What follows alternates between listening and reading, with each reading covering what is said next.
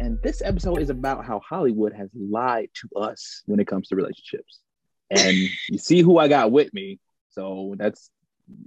I'm about to just jump into it because Miss Romantically Jinx here, she gonna tell us about, and we're gonna analyze about how Hollywood just lied to us. So... I mean, honestly, this is like a allude to what we talked about at the very, very beginning when we started. Talk to each other in the famous lost episode that no one got to see. I didn't know what I was doing with Zoom yet. And the famous lost episode of this episode is about, we talked about my all-time favorite movie, Clueless. I'm sorry, would you like to repeat that for the people? What's your all-time favorite movie? Clueless. Shut up! Isn't there something about this movie that I knew that you did not know about this movie? It's based on something. Isn't it? Tell me. Isn't it based on something? I hate you so much. I'm sorry. What's it based on? It's based off of Jane Austen's novel, Emma. And you didn't know that at all, but it's your all-time favorite movie. Had to give you a little bit of crap. Continue, though. First of all, I did actually know that. I just forgot that I knew because we talked about it in a creative writing class I took in college. So I did know, but I forgot. Don't believe her, y'all. Don't believe her. I forgot when we did the movie trivia. Okay, so leave me. Why you got to be? You know what? Anyway, I don't like him. I don't like him at all. So yes, next to another favorite movie, which I will not mention because he's going to make fun of me. Yeah, and we're not going to talk about that. We're going to focus on this one thing first. That's what I said. Next to another favorite movie, Clueless is one of my all-time favorite movies. Yes. Okay. So, Clueless. Hollywood lying to us about relationships. Let's examine Clueless a little bit. So, for those out there who have not seen this movie, Clueless basically opens up with the main character, Cher, who is the daughter of a huge lawyer. She's played wonderfully by Alicia Silverstone. Yes, she did a great job. I've always loved Alicia Silverstone. And she basically is going through high school, which then she looks to be in her fucking 20s, but she's 15 in the movie. Oh my God, they're supposed to be sophomores. Yeah. But they look like they're in their 20s. You gotta love it. You gotta love the 90s. Which makes the part of with me growing up thinking I was supposed to look somewhat like that in my teens. So that's how come I don't look older? Why do I still look like a child? Because Hollywood be lying to us. This one started that fuck up. But basically, she meets the other character who kind of pushes the plot along, which is played beautifully also by Brittany Murphy, the late, great Brittany Murphy. Fell in love with her in this movie. I will tell you that much. She's the one who really made me love curly hair. I really loved her curly hair in this movie. And basically, it's this whole flashy, we're doing makeovers, we're talking about boys, all this shit. And ironically, dealing with an ex-stepbrother. Now, this is some shit that only exists in movies. Especially in some rich ass Beverly Hills type movies. So this whole movie is about just the high school experience of a well-to-do girl that lives in Beverly Hills. fine, right? So I guess within that life experience, you have to deal with your parents' exes, children still coming around? Mm-hmm. Probably. And hey, I'm not here to judge, but it's probably to still be around the money that your daddy got. So that's why he probably comes over a bunch. Yeah, he definitely was hanging around them all the time. Also, I think, didn't his character want to be a lawyer like her dad? And also, yes, he wanted to be a lawyer as well. So he's basically mooching off the lifestyle, mm-hmm, and trying to get tips on how best to go about a law career. Mm-hmm. Yeah. Okay. Well, she basically uses her, as she says in the movie, her powers of persuasion to persuade her teachers from giving her like C's, B's, or whatever to full on A's in each class. And then, of course, you got, huh? No, go ahead. I was going to say, and then, of course, you got the token black girl, Miss Stacey Dash, who's her best friend as Dion. Way back before Stacey Dash lost her mind.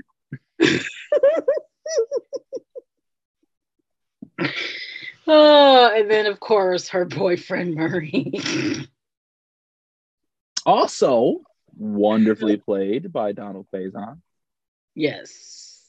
But, woman. You know, woman in the house.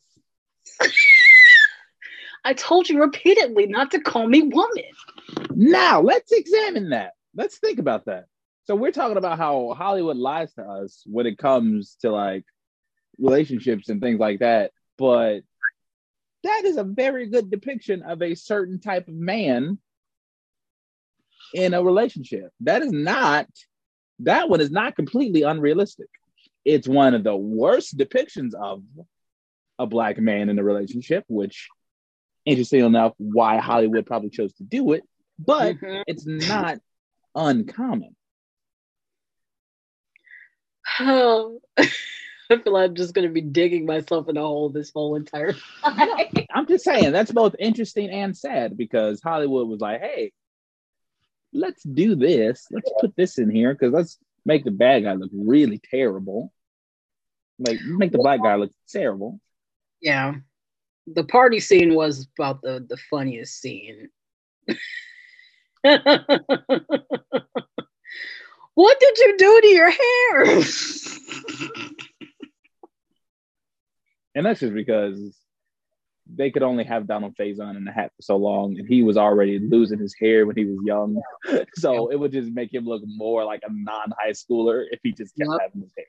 This is like, these people are in their fucking 20s, and they're playing sophomores. That really slipped my mind. They're supposed to be in the second year of high school. And the character Ty, that's played by Brittany Murphy, she hadn't even turned. She was 14, going on 15. In the movie, and they were supposed to be 50. Mm-hmm. Rolling with the homie. But, you know, Hollywood lies about everything, especially ages. Of course, but I was at a very impressionable age, and I probably shouldn't have been watching this movie at this time. I was like at least 6 or 7 when I first saw this movie. Pretty impressionable. Yeah. So I was fascinated when I saw Cher's clothes and the fact that she tried to drive, but she couldn't fucking drive. Clothes, the whole thing, the makeover scene, all of that shit. Yeah, which is what this movie was supposed to do. It was supposed to, like, hey, mm-hmm, young girls, don't you love all this stuff? Come on, enjoy this movie. Like, it did what they were setting out to do. But so, I would say their language was a lot. Like, I learned a lot of vocabulary also through this movie too, because this was pretty impressive to hear at age 6 and 7. Like I know you're not referring to as if that wasn't. That's not the. I don't. That's like not the vocabulary you're talking about. I don't. Really? Did your phone just go off? Can you mute the notifications for a little while? I don't want to do it. Why do you always ask me to do that? How am I supposed to do that? This is a professional podcast, and I don't want to hurt my listeners' ears. Whatever. I don't know how to do that on this computer, sir. Don't look at me like that. Don't look like that. Really? This is what we're doing? Really? Back to the movie. Jackass.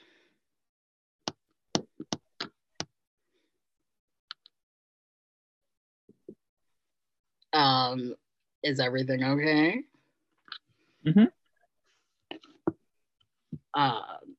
I forget what I was just saying since you said something about my notifications. You learned great vocabulary such as if? Is that the vocabulary? No, that's not what I was referring to. That's not what I was referring to at all. I know, so I wanted to know what were you talking about. Damn, when I was trying to think of the scene where they were talking about it. What the hell was that? Are you supposed to be thinking of the scene? Come on. I'm trying to think of the scene. It was the scene that Cher was showing Ty around the school, and Murray came up and basically said a monologue, but I can't remember the exact words of his monologue. I have to look that up somewhere. So I'm thinking that you didn't really learn much vocabulary. You can't remember the words you said. Look, nigga. I'm just like, you always this is why I don't like talking to you, because you always try to test me. Always trying to test somebody. Anyway,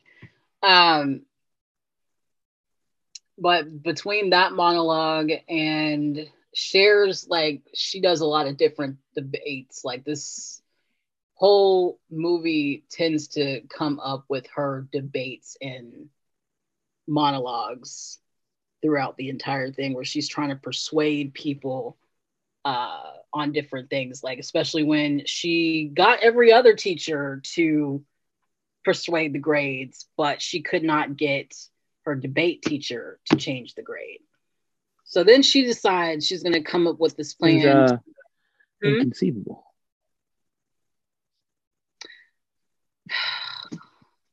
You see what I did there? He was in Princess Bride, and he said inconceivable bunch.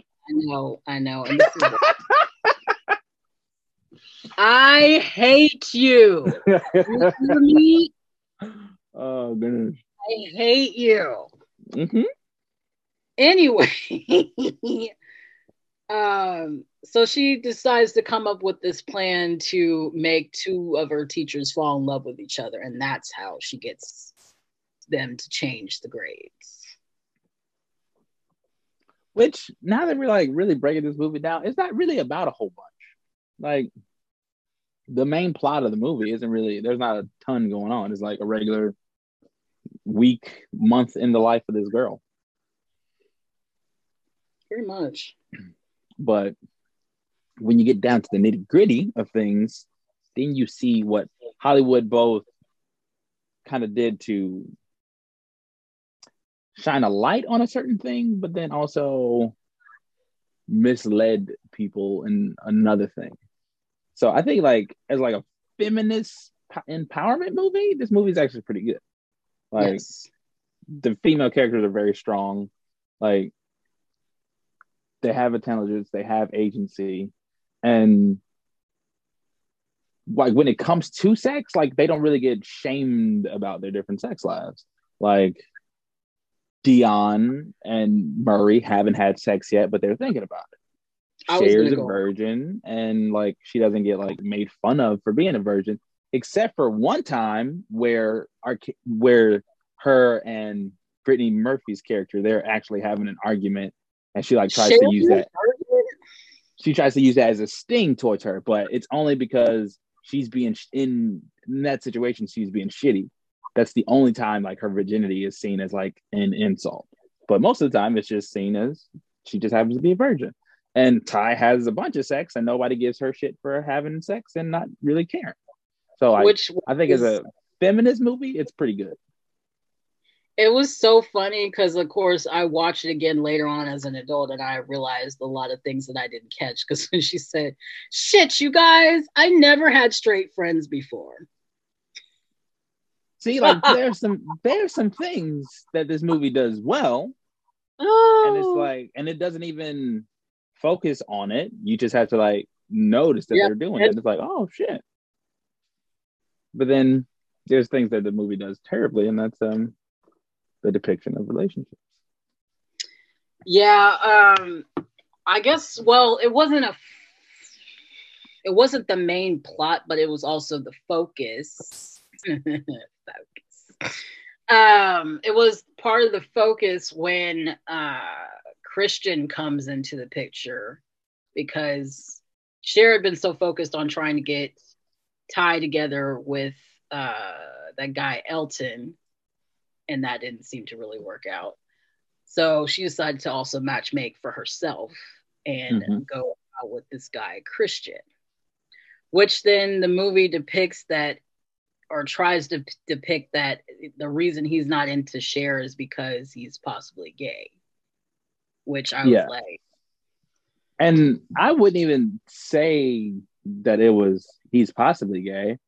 I would say he is gay, and it's unfortunate that they played the sexual confusion thing on her part for laughs. Like it's like, oh, he's gay, and she didn't know it, but. I will say he wasn't like super stereotype gay, which usually is done in the 90s where he would have been over the top. Yeah, I didn't like the fact that it was like, well, he does shop a lot, Cher, and the boy can dress. And I'm like, how does that depict him being gay? Yeah, so like they did kind of lean on stereotypes. They lean on stereotypes as to like how come you couldn't figure this out. Was like, come on now. There was some funny slide in there jokes that came about, like when they first drive off, and he says, "Do you like Billie Holiday?" And she's like, "Oh yeah, I love him." Oh yeah, because that, and this is where we get into it. Like this is what Hollywood is unhealthy about teaching, like. Let's not show young girls, hey, lie to a guy to try to like show that this is your interest. Like, yeah, just lie to him. No, maybe being truthful and honest is more important. She wasn't truthful at all most of the time. And when she was, it was just stumbling over different things. Obviously, that's why the movie's called Clueless, but. Yeah, that scene was pretty funny to me now that I watched it, because I later on, like maybe like 10, 11, I started to listen to Billie Holiday, and I was like, wait a minute. Billie Holiday is a woman.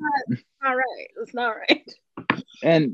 And a lot of like, so her courtship of him is based around a lot of stereotypes and a lot of like misogynist views, like, oh, she's like, I'll have cookies baking in the oven because it'll be nice if my house smells like I'm cooking, because a boy will like that. Like, come on, that's not how you should try to get a man.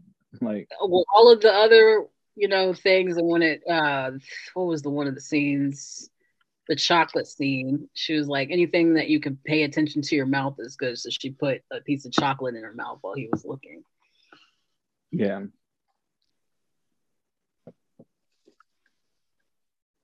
So now that I'm thinking about it, this movie doesn't do as much about certain relationships and the idea of romance as your other favorite movie does. We can start talking about that one. I'm fine if you want to talk about that one. You mean Titanic? Yes, I mean Titanic.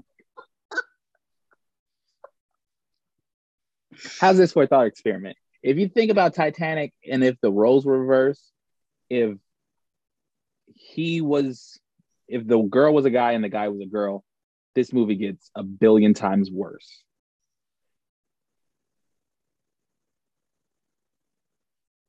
If everything else happens the same.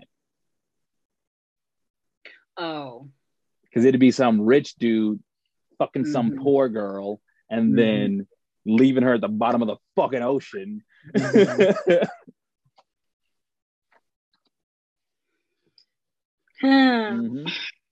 Yeah. Well, that would be an interesting drawing scene.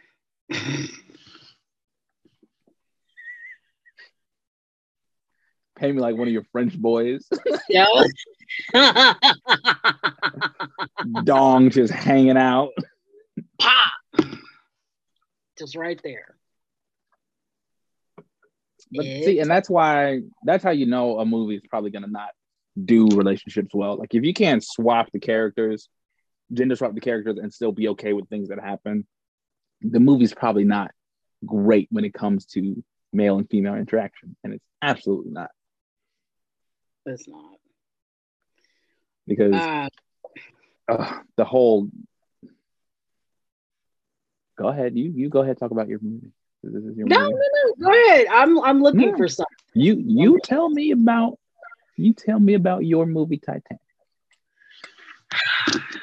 So it's just okay. Obviously, the main thing about the movie is that it's a tragedy because of the real life event of the Titanic ship fucking sinking. Mm-hmm. But the inner plot having to be with a romance between Jack and Rose is just like this. I have a thing for dramatics, okay? Jeez. Okay. It's a very intense, and honestly only over the course of 2-3 days. The voyage wasn't that long. Yeah, it was only an intense romance that took place within the course of 3 days. So. Which is the problem with Hollywood bullshit. Because real life is honestly way more boring, especially when it comes to relationships. And any relationship that is exciting in movie ways is usually either toxic or unhealthy in some way. Like, honestly. But that's what we're here to talk about, though. I know. It's just, which is why we'll get more into that side of it when we get to mine. But as a kid, I was just really wrapped up in the intense emotions because I felt intense emotions around those ages. When I felt anger, I fucking just blow up. Sadness, same thing. So I was a very theatrical kid. But I would say it's both a side effect of, but poor response to.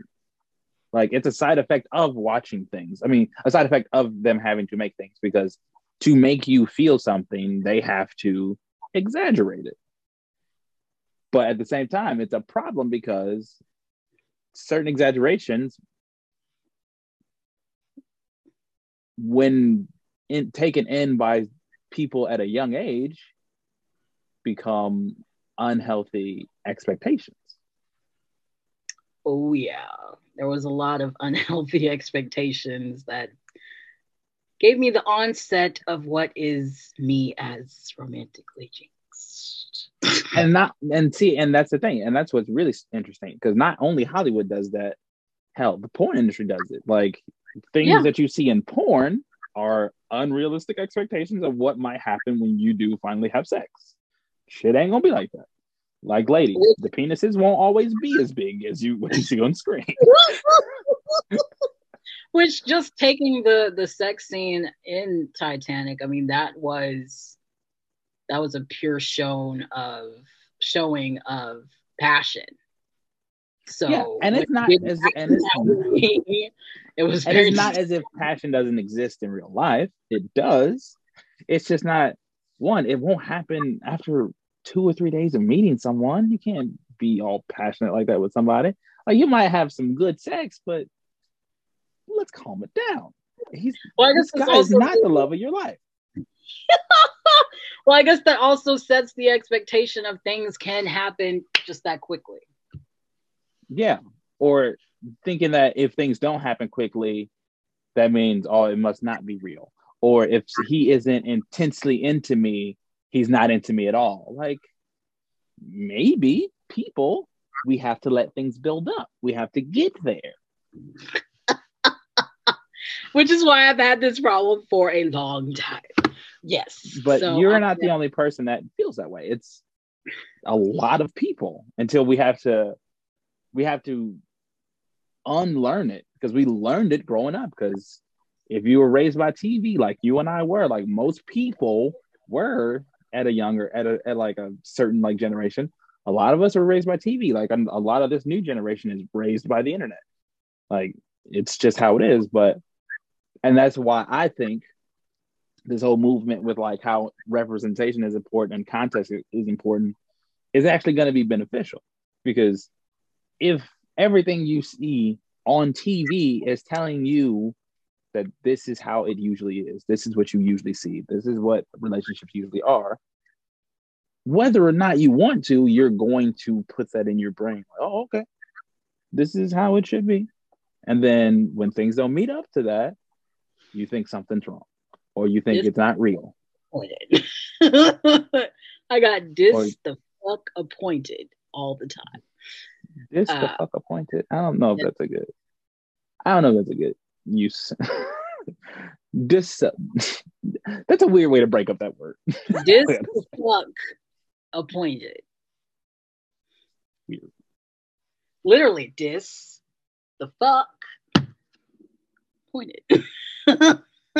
Continue with what you were gonna say, please. Anyway, but between those two movies, like, well, Cher's relationships, so to speak, weren't that intense as it was in Titanic. It was more like, that's why I said, that's why I had to move. Yeah, she's into him, she's not into him. You know, it kind of plays around, but then there's the ultimate ending where she ends up with her ex stepbrother. That's just weird. Okay, so this is why now thinking about it, this is why Clueless is really interesting, because it's weird, because it like used to be her stepbrother, but chances are, like, he wasn't married to that woman very long, and their relationship probably wasn't very intense. But the realness of that is, like, it's someone that you're around a bunch, you spend a lot of time with, and you get along with very well. Like, that's actually legitimately, like, what a healthy relationship is. You're around this person a lot. It's all the boring stuff. Like, a lot of the boring stuff is what will make people a good couple. Yeah, because they poked fun at each other. They sat on the couch with each other and ate food. So you know what? Clueless might be getting a little bit redeemed right now. That's legit. because all the it's just weird as fuck that it's her ex stepbrother on the Donald Faison monologue, because it's so very important the vocabulary. Well, I was bringing back got from him. Look, no, it's not that. I was bringing back to the point about the few redemption things of this movie.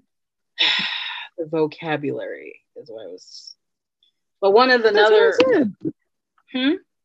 Nothing. Go ahead. Jackass.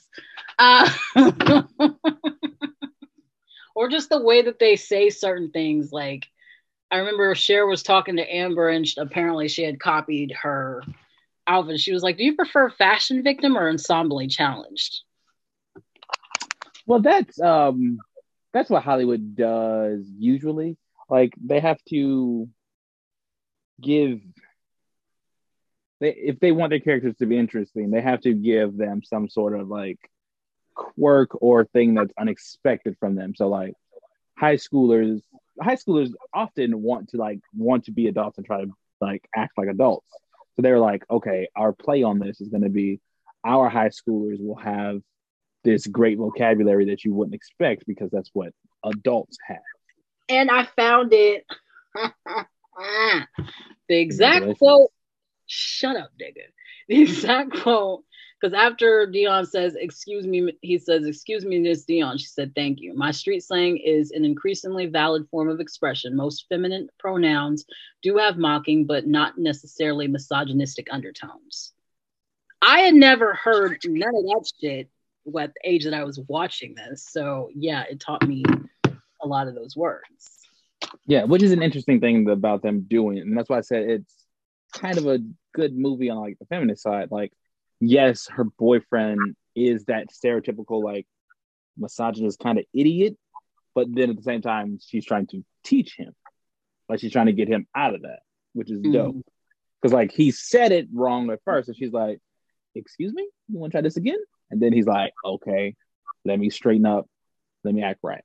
But you know, and if he's like playing a 15-year-old, you would think, okay, if this relationship works out for him, he will change his mindset. Because 15, that's pretty young. You can change your mindset. Yeah, supposedly, hopefully. Because some people don't come out of that shit. Just very cool. Don't come out of that shit. But yeah, that was the point I was trying to make earlier. I am glad you made your point. And on that note, we are going to hold off for a second here. And if you want to hear the rest of this, you got to go over to This Lady's Podcast, because you'll get the rest of our conversation over there.